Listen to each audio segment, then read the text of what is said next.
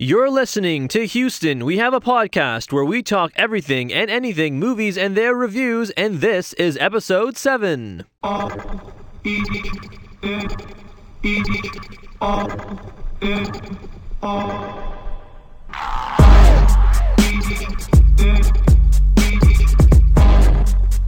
Hey everybody, show here. Welcome to Houston. We have a podcast.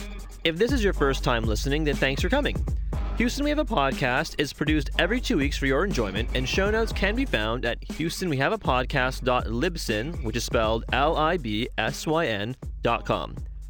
Come back often and feel free to add the podcast to your favorite feed or on iTunes, and you can follow me on Twitter at SNSALLI. That's SNS Alley.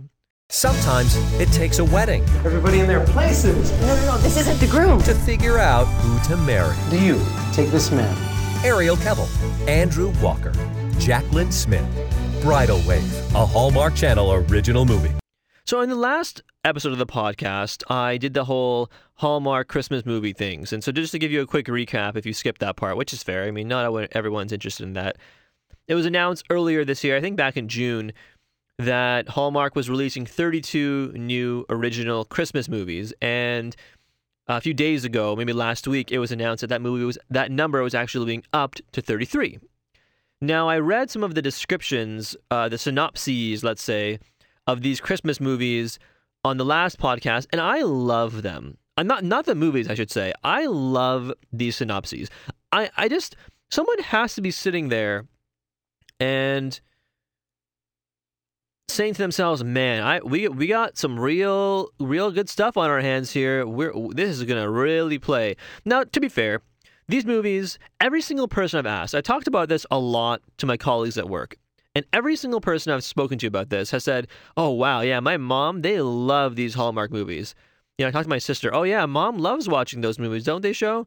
You know, I talked to my cousin. Oh yeah, auntie this loves this movie. Yeah, I, they they are so popular with middle aged women, and I don't want to, you know, stereotype. I'm sure there are other demographics that love these movies, but that is clearly the, you know, group they're going for with these movies, right? And and, and admittedly, a lot of the movies.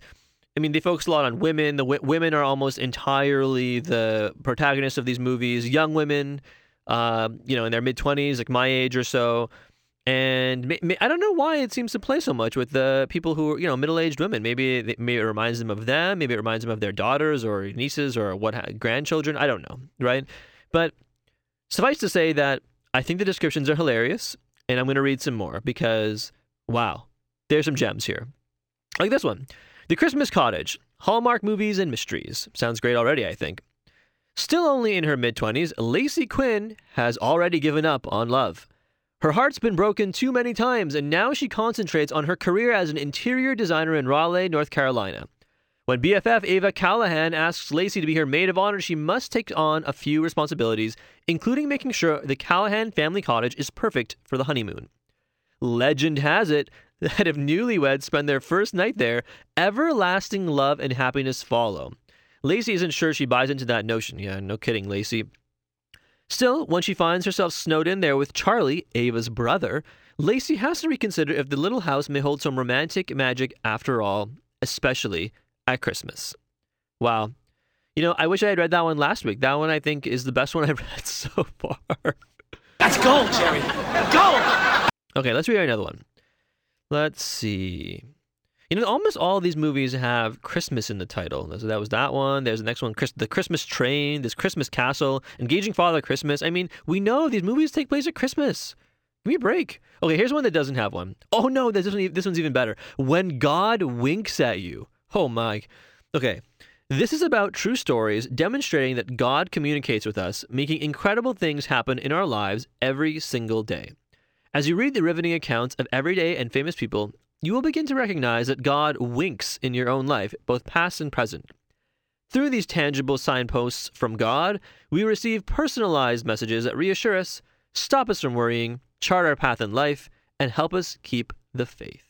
I mean, you know, I guess, uh, I guess Christmas is about, for some people, certainly not for all, Christmas is about, you know, God and and, and religion. It, it's it's named after Jesus Christ, even though of course Christmas is not actually Jesus' birthday. It's a pagan holiday that they just reappropriated. But you know, a lot of people still associate it with religion, which is fine. Whatever, that's fine. That's fine if that's what you do.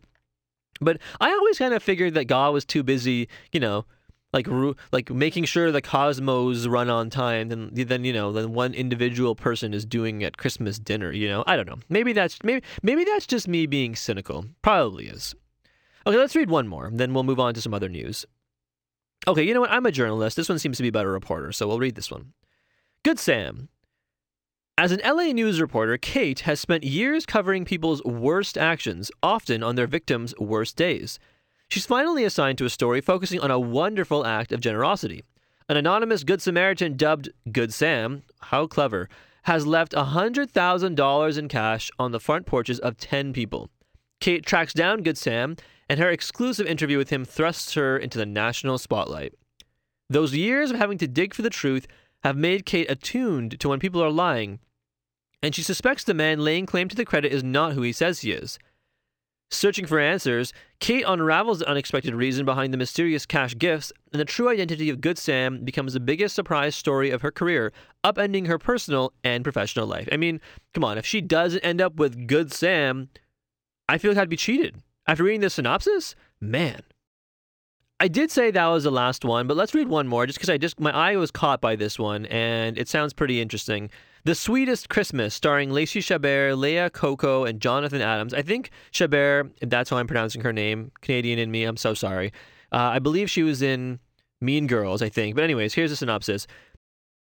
When struggling pastry chef Kylie Watson learns she's made it to the finals of the American Gingerbread competition. She thinks her competitive spirit has finally paid off and hopes of publicity will help her jumpstart her new cafe. There's just one problem.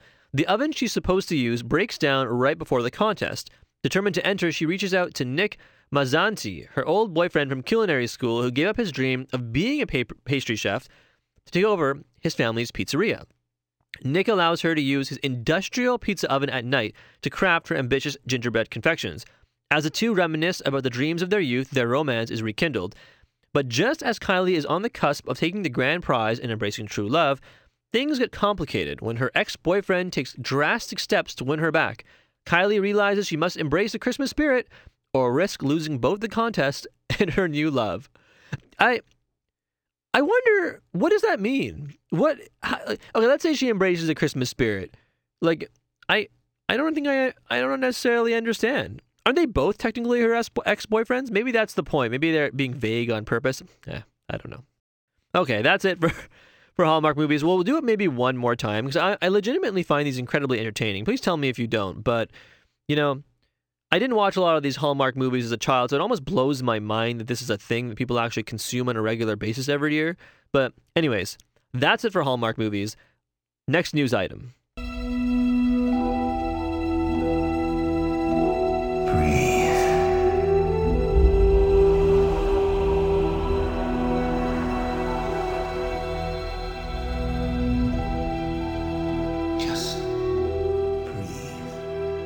Well, I guess it wouldn't be a podcast of mine if I didn't talk about Star Wars in some way.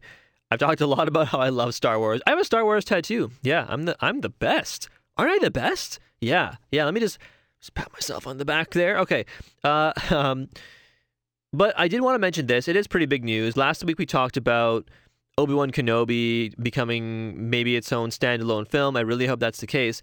This week's Star Wars news is that Colin Trevorrow is out as director of the unnamed episode 9, the conclusion to the Rey and Kylo Ren and Finn trilogy of movies. I like to call them the sequel trilogy. You know, there's a prequel trilogy, the original trilogy, the sequel trilogy, the ST. With Trevorrow out, however, there has to be a director, right? Well, it was announced that J.J. Abrams is back in as director of the last movie. And again, the title has not been uh, released, probably at Celebration or, well, actually, there is no Celebration next year. Just probably at, via press release next year, maybe at D23, Disney Expo, Disney's Expo, right? But uh, yeah, J.J. Abrams is back in as director. And, you know, a lot of people met this news with, I don't want to say scorn, that's not the right word or disappointment. I think a lot of people are certainly what's the word? Maybe not maybe placated is the right word because you know, Colin Tre- Trevorrow, Trevorrow, man, I'm butchering this guy's last name, but he was kind of ridden, you know, by the fans when he was picked as director because he really had only directed Jurassic World, which you know I enjoyed. It was a fun movie. I mean, I really it was just about dinosaurs eating people. I mean, anyone would have gone to see that movie. And then he came out with the Book of Henry, which was kind of universally panned, and allegedly there were some personality conflicts when doing all the things for Episode Nine. So Kathleen Kennedy rightly canned him, and I guess they brought in someone they felt they were comfortable with. J.J. Abrams obviously did The Force Awakens. He's a big name. He, you know, is I. I don't know if I would call J.J. Abrams an auteur, but it's kind of hard to class someone like that. I feel like the modern day auteurs would probably be, probably be Wes Anderson or Edgar Wright or someone like that. You know, they have their very distinct visual style, and then if you take that as your definition, I suppose J.J. Abrams also has a pretty distinct visual style. Um, you know, not going to make a joke about lens flares, but still. But, you know, I think he's a pretty safe choice, if maybe a little uninspired. I heard Rian Johnson, who obviously is the director of The Last Jedi, coming out this Christmas. Uh, was another choice, and I mean he's done he's done great in things so far, and I, I got to meet him at the convention, and he seems pretty cool. But I mean, we haven't seen The Last Jedi yet. How could you say that he's gonna, he's the best choice for the next movie if you have not seen The Last Jedi? I find that mind blowing to me. I mean, maybe it'll be a best, the best movie ever, and then we'll all say, "Oh yeah, that Rian Johnson should have done it." But I mean, no one has seen the movie. You can't make that judgment. To do so would be irresponsible. I think. I mean, Kathleen Kennedy certainly can make that judgment, and I trust her because she's awesome. But you, as fans, certainly can't. I certainly can't. I, I admit I was hoping you'd be someone like you know, Patty Jenkins, despite the fact that she's busy with Wonder Woman 2. Or Ava DuVernay, that'd be so cool. You know, they don't have any women directors or, you know, people of color really directing these movies. And I know that sounds, I know a lot of people are fond of tossing around the word social justice warrior, and I'm not saying that they, they should get it because they're women or because they're, uh, you know, person of color or whatever. I mean, they should get it because they're awesome directors that have proven track records and I mean, as a person of color myself, I mean, look how many years it took for us to get someone other than Mace Windu or Lando Calrissian as as a person of color in the Star Wars universe. We got Riz Ahmed, who was awesome, but I mean, you know, it took what? It, took until 2016 to get that. I mean, come on.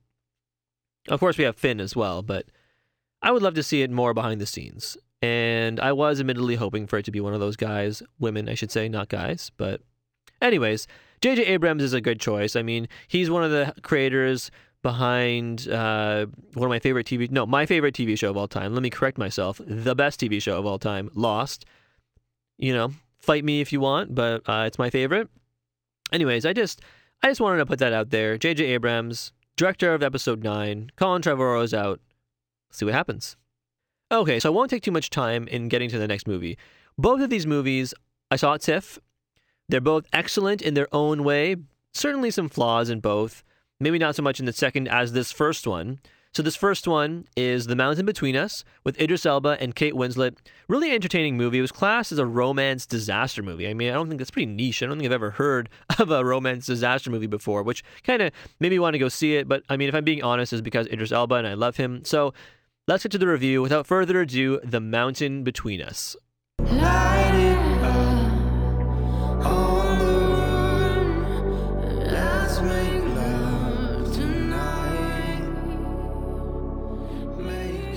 Zayn Malik with the intro song there, Dusk Till Dawn, featuring Sia. Very interesting choice, I thought. It was in the trailer, actually. I'm not actually sure if this music was in the movie itself. Maybe it played over the credits, I think. But, anyways, The Mountain Between Us, I, I mentioned already, starring Idris Elba and Kate Winslet. I think there was a brief uh, snippet appearance by Dermot Mulroney at the very end, but I mean, he, he was in the movie for like 30 seconds. It wasn't exactly uh, important to the film. Now, the basic premise of this movie is not exactly a spoiler. The mountain between us, the movie takes place on a mountain range almost entirely. So ba- the basic premise is Idris Elba is a neurosurgeon, Kate Winslet is a photographer. They're both trapped because of a gigantic storm that is coming over. I'm not actually sure where they are. I think they're in Denver. Or no, they're trying to get to Denver. But they're somewhere in the Midwest, you know, near some mountains. And in their desperate bid to get back, Kate Winslet for her wedding and Idris Elba to operate on a young child, they take some risks. And one of the risks they take is they meet each other, they decide they can help each other, and they rent a plane from an older Vietnam War veteran who flies planes for cash. And they take off. The guy has a stroke mid flight. How fortuitous, or I suppose how not fortuitous, unfortuitous. Anyways, how unlucky for them. And the guy has a stroke. They crash in the middle of the storm. They did not file a flight plan. The beacon is broken, you know? And they're suddenly stranded in the middle of this gigantic mountain range with little to no food. No way, nobody knows where they are.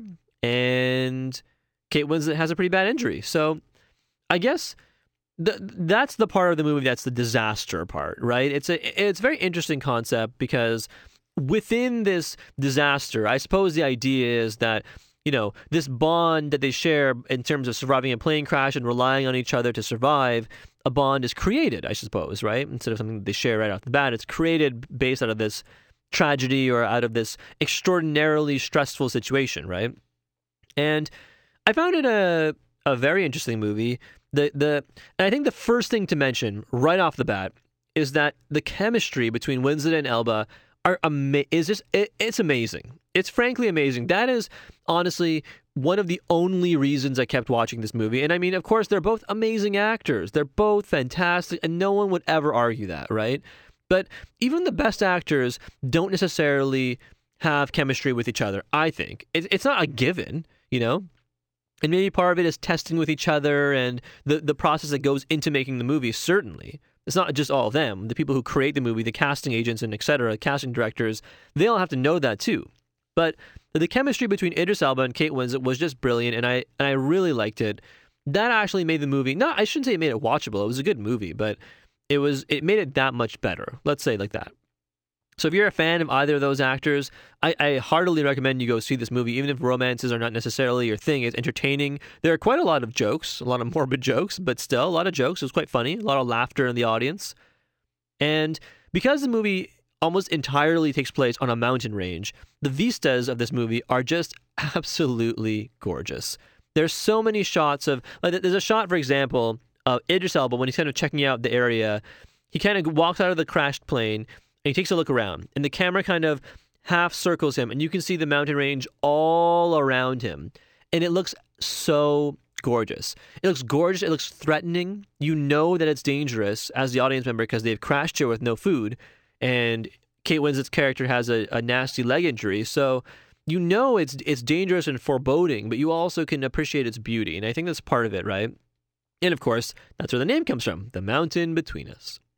Well, those are the best parts of the movie, I would say. You know, I mean, the chemistry was great, the vistas were gorgeous. The ending was a little predictable. You know, maybe it's maybe that's just a flaw in romance movies. I still really liked it. I'm a sucker for those kind of things, but I once it got to a certain point, I kind of thought to myself, okay, this is going to happen, this is going to happen, and this is going to happen. And guess what? All of them happen, and it's not because I'm a genius. It's because it's extremely predictable. I will say this though, watching the movie at TIFF was a treat because the audience was incredibly engaged. People were so into it. I sat next to this group of three women. I think there was like a mom and her two daughters, and the two daughters were my age, maybe a little older. Mother was in her 60s, or, you know, let, let, let's say that's the general age range, right? And I sat next to this one girl who's maybe my, my age or a little older, and she was so into it. She was so into this movie. I, you know, like the, the plane crashes, she gasps and cover her eyes, and then, you know, they joke, and everyone's kind of heartily laughing. And, you know, they have these tender moments and she has her hand over her mouth and is tearing up. And I'm not to say I was creepily watching her, but I mean, she was sitting right next to me. It's hard not to notice these things. But I don't know. It, it was that kind of thing I love. People, no, no one was on their phones. Not a single person spoke. No one got up during the movie. I loved it. If I could see a movie like that every time I went to the theater, I would I would go to the movies way more, and I already go to the movies pretty damn often as it is. But still, that was pretty cool. I will say that. And that's not nothing to do with the movie. That and that, it was the case for every movie I saw at TIFF.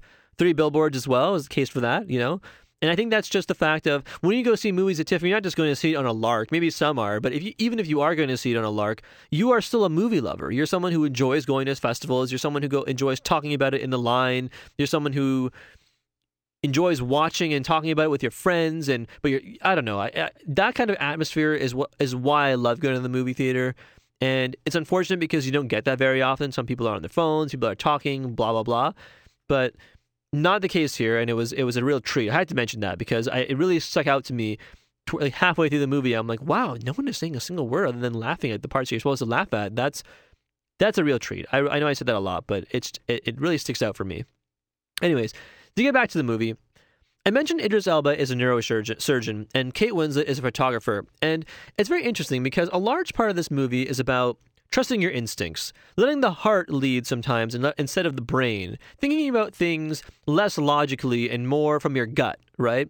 And of course, the two characters play into the kind of metaphor of this because Idris Elba is a neurosurgeon. He operates on the brain, and a large part of his character is about thinking things through, thinking things logically. You know, they'll come to find us because the beacon is working. They didn't know it was crushed at the time, but that's why they should stay. And Kate Winslet trusts her instincts, so she kind of re- recklessly rushes off. She's very headstrong. She goes off on her own with the dog that survived the plane crash. It was the pilots that survives and, you know, becomes a very good part of the movie. But, you know, she rushes off, so she clearly is the heart. And the struggle between them, I didn't say struggle, but the conflicts that arise between them have to do with taking chances when they maybe shouldn't. You know, when should the brain override the heart? When should the heart override the brain? And because those two characters are basically represent those two organs, right? It makes for some interesting dialogue and it makes for some interesting scenes. There's a scene where they come to a cliff and they, they clearly can't go down the cliff. And at the bottom of the cliff is this pool of ice water. And you know, they're in the mountain range. If you jump in, probably hypothermia and death within seconds, right? So obviously, Idris Elba, I mean, anyone really would say, yeah, we can't go down this way. And Kate Winslet keeps saying, no, we have to. It's our only chance. And that was one of the rare moments where Idris Elba's character kind of rare wins out because, well, that's a dumbass idea, right? But a lot, a lot of the other parts of the movie really emphasize that Kate Winslet's way, maybe not is the right way, but you should trust your instincts more than thinking something something through logically all the time. Which I think is a valid, at least, something to think about, right? I don't think you necessarily, I mean, eh, if you're standing in line, I do this all the time at the grocery store. You know, you stand in line, you see a shorter line, I think, oh man, yeah, I'm gonna like screw this line. And you go to the next line, and then all of a sudden, you know, there's some old woman in the line who, who has to cash a check or some crap, or paying with a check or something like that, while your your old line zooms through, and you can almost, I can almost feel the smirks from the people behind me. Oh, Happens a lot. Anyways, off topic, but I find that an interesting part of the movie. Trusting your instincts versus think, thinking things logically. Large part of the movie, large metaphor. And I think they did it passably well. I mean, it's not exactly a complicated concept if someone like me can kind of suss it out, right? I will say, for the disaster part of the romance disaster, that means there are some scary parts. And I'll say this: the scariest parts were not really all that scary. Like there was a cougar that comes into the plane, the plane crash itself. None of them were all that scary, but I will say the part they were inter- they were made interesting for me because of the people sitting with me. But I wasn't exactly scared. Maybe that's because I saw it a few days ago or a few days prior to the movie. But I don't know wasn't that scary. Really, the, the really the part that made me jump the the entire movie the most was right at the very end, where Idris Elba kind of he steps into a bear trap, that's buried underneath the snow, and it, and you know it's like really digs into his legs and he freaks out at, like completely justifiably so. You get a bear trap in your damn leg, but I thought that was interesting because you know there are cougars and there are people falling down cliffs and you think they're dead at one point and all this stuff, and then bam, he gets like almost gets his leg chopped off by a bear trap, and people legitimately jump. People like screamed in the theater. And again, I'm sitting next to this woman, and she kind of jumps in her chair and like her whacks me with her elbow a little bit, and kind of like is shaking. And I'm like, wow, wow, you're really into this movie, and that honestly scared me more than the actual thing in the movie itself. But yeah, whatever. It's part of the movie going experience. She apologized, and we had a good laugh about it. But still, it was it was pretty awesome. That part it made me laugh. I I have to admit, to stifle a few laughs at the reactions around me. The only really unfortunate part of this movie is that after the survival disaster part of the film ends, after they get back to society, the rest of the movie is pretty formulaic. We get some montages of them trying to get back to their lives, trying to adjust to being a surgeon and a, and a photographer, which is fine. But it turns at that point into a more rote romance film, and after a while, you kind of just expect them to end up together, which they do. I don't think that's a big spoiler. I mean, it's a romance movie, right? I think the biggest surprise really was that Idris Elba didn't die after the bear trap thing. But after they move past that part, after you see him wake up in the hospital, like I said, you can kind of telegraph the rest of the movie and it happens like that pretty straightforwardly. But whatever. I mean, that's not a bad thing. It's just you you go into that movie with a certain expectation. The expectation is fulfilled in every way. There are no real surprises, and again, that's not a bad thing. I would be interested to see what the cinema score review for that movie is. Uh, but you know, if you're if you're a fan, the bottom line is if you're a fan of romance movies, if you like either Idris Elba or Kate Winslet, this is the movie for you. It's entertaining. It has some laughs, has some tender moments. You're satisfied at the ending. I mean, I can't, I can't really complain about any of it, other than the fact that it's not going to break any barriers here, right? But whatever. You go to the movies to be entertained. So that's your thing, go see The Mountain Between Us. So, Mildred Hayes, why did you put up these billboards? My daughter Angela was murdered seven months ago. It seems to me the police department is too busy torturing black folks to solve actual crime.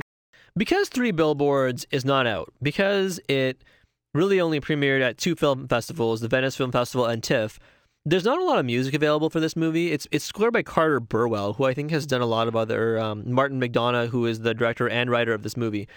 Uh, he's done a lot of his other movies, like In Bruges, and I think he did some other ones as well, some other famous ones. I think he did Twilight actually, but it's not that's not exactly important. The music was great.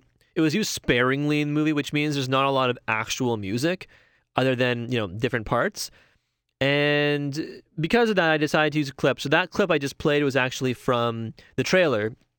And it sets up the movie pretty darn well. It happens in the first probably five, ten minutes of the film. It's not really a spoiler. That's what the movie is about, right? And, you know, Three Billboards Outside Ebbing, Missouri is just a fantastic movie. It so let's let's set it up, I guess, a little bit. Frances McDormand is the star also starring Woody Harrelson, Sam Rockwell, Peter Dinklage, Caleb Landry Jones, a host of people, Abbie Cornish, right? And they're all put to use so wonderfully. A brief synopsis of the movie, though Three Billboards outside Ebbing, Missouri. Simply, I mean, it's pretty much about the title. Ebbing, Missouri is a small town in the United States, you know, in the southern Midwest, I guess. I'm not sure where it is, but I mean, Missouri is down there somewhere, right? And it's essentially about Frances McDormand's character uh, is a mother of two. She is divorced, and we learn very quickly off the bat that her daughter was raped and killed. And it's a horrible thing. And this has happened seven months prior to the events of the film. And no killer has been caught. The investigation has all been, all but been closed. And, you know, it's not exactly a priority for the police department in this small rural town in Missouri. So, what does she do? She, in an effort to, I guess, stir up the police department, she rents out three billboards outside the city and puts them up and puts a message on each one that kind of stirs the community up because they feel that the she she specifically names the chief of police who is played by Woody Harrelson. She and the community either supports her or they you know they don't support her. And it's very interesting as the the various I guess sides of the community come out for you know with their claws out for her or with support for her. And she gets she gets a little headway on it. The police starts to make a little more more inroads and start to think about it a little more. And it's about the fallout from her putting up these three billboards outside the city. So that's really what the movie's about. You know, it won Best Screenplay at the Venice Film Festival, where it premiered, the world premiere. And then it screened at TIFF, where I saw it. And it was actually pretty cool. I went to go see it on Sunday, which is the last film, the last day of the festival. And uh, on Sundays, it's announced what the, the TIFF Grosh, Grolsch People's Choice Award is. And that's kind of like the, eh, it's not really the best picture, but fans vote for their favorite movie via online or via, you know, putting your ticket stub into a box at the end of your, at the end of your screening. And you know, last year was La La Land, for example, that, you know, Slumdog Millionaire, The King's Speech. I think there have been a bunch of really, you know, it's usually a pretty good indicator of Oscar success in some fashion. Not always, certainly, but usually it is, especially the last several years. And they announced, while I was in line for this movie, they announced that Three Billboards Outside Ebbing, Missouri had been had won the People's Choice Award, which is pretty cool because I got these tickets, you know, a few weeks ago, and I asked my friend who uh, I went to go. We talked about the whole cinema or the Oscar thing with. We went to go see this movie, and it was pretty darn, pretty darn good. Martin McDonagh is the director. as I mentioned. He directed In Bruges, Seven Psychopaths, as I mentioned. And it's just, the movie is very compassionate in its treatment of these characters, but it's also so, the wit is so acerbic, you know, it's so whiplash awesome. You know, there's so many good parts. There's a lot of cursing in this movie. So many F bombs are dropped in this movie. And it's just, it deals with issues of race, it deals with issues of sexism, it deals with a lot of fantastic other character performances that we get. And you know, I'll say this the performances are all amazing.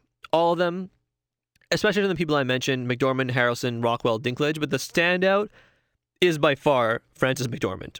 You might have seen her in Fargo, in any number of things, really. She's extraordinarily famous. But I, I will say this if she is not nominated, almost like that Jake Gyllenhaal thing, right? If she is not nominated, I would be shocked. I can't say that she'll, she'll win because I, I haven't seen all the other performances that people are buzzing about, but I would be absolutely shocked if Frances McDormand was not nominated for an Oscar this year for this movie. It is her best performance, I think. It's layered, it's witty, she's she's so sharp, she shows tragedy and she shows comedy and everything in between, rage, you know? The characters are all pretty nuanced, which uh, which is a, a great part of the film. They change and they evolve. So, for example, we see Frances McDormand interact with her ex husband. I mentioned she was divorced. You know, her husband is now dating a 19 year old. Some of the lines that that 19 year old girl says are just hilarious. there a lot of the a lot, every single one of the characters has something funny that they say. The ex husband, the Frances McDormand's character, her her surviving son, her husband's new girlfriend, the police department, pretty much everyone at the police department. You know, the ad man who sells the billboards. Peter Dinklage, who who is uh, who's into Frances McDormand. Everyone has hilarious lines, and that's almost a staple of Martin McDonagh's writing. That was the case in In Bruges and in Seven Psychopaths, and a lot of there's some crossover in terms of roles um, from, from from some of the more minor actors in in both movies, but. It's a fantastic performance from everyone in the film. Fantastically written. I can see why it won Best Screenplay. I would be shocked if it didn't at least get nominated for a number of Oscars, and I could honestly totally see it winning an Oscar uh, this this year. Really, I mean, it, it, it certainly deserves it. Although I say that again without having seen slash heard the other nominations in the in the field. You don't want to discount them before you've even seen them, certainly, but it's certainly deserving of recognition. Let's say that. Now, I mentioned Sam Rockwell was in this movie, and he, I think, is one of the best characters in the movie besides Frances McDormand's character because he plays a police officer named Dixon, and Dixon is clearly kind of dumb. He is kind of lazy. You know, he he likes his comfy job as a police officer in this small town. He's a big fish in a small in a small pond, so he thinks. You know, he kind of abuses his authority. He's quick to anger. He's a real asshole, really. And Sam Rockwell plays him so perfectly. He plays him as this vengeful, spiteful guy who really will do anything to protect his boss, Woody Harrelson, the chief of police, who's being personally held responsible for the lack of any developments on this case with Frances McDormand's daughter, right? And Woody Harrelson, I'll go on to talk about in a little bit, but he is a kind, genuinely nice, smart, talented police officer, but you learn that he has a terminal illness and everyone in town knows it, except for, of course, Sam Rockwell because he's an idiot. Anyway, so there are a number of scenes in the movie where Sam Rockwell is a real jerk. He's a, he's mean to Frances McDormand. He tries to intimidate her. Of course, she won't let that happen. She's real tough and awesome.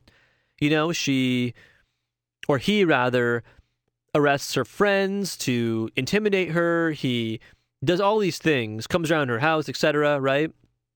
And you, as the audience member, really grow to hate Dixon. You hate that real jerk. He's, he's just an asshole, right? And towards the end of the movie, and I don't want to spoil this because this is a major plot development, but Woody Harrelson's character does something that that pushes the plot forward in a very integral way. And that development changes the the, the movie you know, it kind of almost does a 180 and it changes Dixon, Sam Rockwell's character. It changes Mildred, Frances McDormand's character. It changes, obviously, his wife. It changes his children. It changes everyone. And some people it changes for the worse. Some people it changes for the better. And it's done in a very poignant, compassionate, kind, tender way, despite the very chaotic nature of what he does, and it makes I. I think that's why one of the best parts of this movie, not that what not what he does, but in terms of the pacing of this movie is almost perfect. And I think that's one of many things this movie does right because there are a lot of moments that drive the action forward without it feeling rushed. You feel like it's earned almost. And it's such a fantastic way to watch the movie because you never you, I, you never look at your watch and say oh man how long, much longer do i got to watch this movie? You know you never you never look at someone else in the theater. You're just sitting there you're enjoying yourself you're feeling like you've been entertained but you're also learning something about a community about you know other people about humans in general and how they react to tragedy and how they react to other people enduring tragedy. And I find it so interesting. Really, it's it's fantastic uh, how they develop these characters and how they develop the plot and how it's moved along. And I know it sounds kind of pretentious, but this is easily one of the best movies I've seen this year. Previously, I'd probably had said Baby Driver and Get Out and maybe Dunkirk were the best movies I've seen this year, but. Honestly, right now, I would say Three Billboards is probably maybe not the best one. I would still say Baby Driver for me is that, or Get Out because of the how it relates to me personally. But Three Billboards, probably number three, maybe even number two, honestly, depending on how I feel. It's a fantastic movie. You know, there are a lot of callbacks in the movie to things that happen later on. I'll, I'll, you know, I think I'll come back to this movie and revisit it a little more once it's out in a in wide release. It is definitely it's already been bought for distribution. It's going to be in theaters in the next few months. I'm glad I got to see it at TIFF because it's so fantastic. And if you only listen to this part, I'll say this: Three Billboards Outside Ebbing, Missouri is one of the most creative and in, in, innovative movies of the year. Not in what it does. It's about a rural community that endures a tragedy and how it deals with that. But what makes it so unique is the style of writing that goes along with each of these characters. Each of them has something valid to say. You always want to listen to what they're saying, even the dumb 19 year old girlfriend of the the main character's ex-husband you know you want to hear what she has to say because it's funny you you're entertained but you're also learning something about these other characters based on how they react to what she says and i think that's a staple again i use that word already but it's a it's something that's consistent with the movies that martin mcdonagh makes and he's very, very, very talented at, at making you feel something for these characters while also laughing at them. You can go from laughing at this movie to completely shocked in another beat, and it feels completely natural. It doesn't feel cheap. It, it feels earned, right? And I guess that's the biggest thing. It's a fa- it's just I can't rave about this movie enough, and I think a lot of people will enjoy it. It strikes me as one of those movies that a lot of people will kind of overlook because it has a long title and about something that's a little less conventional, but if you have time to go see this movie, I heartily recommend it. It's very entertaining, and I feel like you'll come out of this movie having been satisfied. You know, if you and if you like, obviously, if you liked In Bruges or eh, Seven Psychopaths, obviously you'd like this movie. But if you've never seen either of those movies, this is a great place to start. It's a great movie, and I think I I can't recommend it enough. So, Three Billboards Outside Ebbing, Missouri, directed and written by Martin McDonagh. Go see it. The Mountain Between Us, and Three Billboards Outside Ebbing, Missouri. Those are the two movies we reviewed on the podcast today. Those are two of the three movies I personally got to see at TIFF this year. Like I mentioned in the last episode, I had to give away my tickets to the Carter Effect, to Battle of the Sexes. But from what I hear, those are movies I can probably wait on. The Carter Effect is, of course, a documentary, which is, I think, more centered towards people here in Toronto, certainly, about the Toronto Raptors. And I will go see that. Battle of the Sexes, I'll probably wait a little to see, but I mean, Steve Carell, Emma Stone. I mean, I'm going to go see that movie anyways. Let's be real here. The Shape of Water was another one I wanted to go see, but The Disaster Artist was another, yet yet another. But you know what? Even though I didn't get to see them at TIFF, uh, I will see them in theaters, and we'll review them on the podcast for sure. In terms of ones we'll review next in the next two weeks, however, because TIFF is over, certainly won't be any more kind of arty movies like the ones we talked about today. But I'm aiming to see Kingsman: The Golden Circle, and as silly as this may sound, I really want to see the Lego Ninjago movie. I'm not ashamed to admit that, I want to see the Lego Ninjago movie. It, it sounds like a lot of fun, honestly. It, it's, a, very entertaining. The first one, I should say, the Lego movie, and then the Lego Batman movie. They're both such entertaining properties, and they, they treat these these these toys, which is what they are, as almost these irreverent things that come to life. They have real life and magic to them. And how is that? It's because people play with them. And maybe maybe I'm biased because I played a lot with Lego as a young as a young child and you know, I still sometimes buy the little Lego sets that are like, you know, five to ten dollars to play with, and I have a lot of little minifigures. I don't know, I'm biased, certainly, but it looks like a, like a good time, and it looks like it'll be entertaining. Kingsman: The Golden Circle is the other one I mentioned. The first Kingsman was a blast. It came out of nowhere and was really entertaining, you know, and while early reviews say that this is pretty much more of the same, I really want to see it because it's almost like a send up of the spy genre with all the silliness they do, but tongue in cheek, but it's still action packed with great casting and so on and so forth. We get to see the American version of the Kingsman in this movie, so keep an eye out for those two movies. I won't be changing them as I already have my tickets for them both. I also have my tickets for Thor Ragnarok, the advanced screening already, so maybe we'll have Mark back in to talk some more Marvel when that movie is out. In any case, as the dulcet tones of Maestro Fresh Wes play you out, thank you for listening to episode 7, this 2017 TIFF edition of Houston We Have a Podcast. Good night. Maestro. Yo, brothers ain't seen what I've seen in this game, son. Been in this game a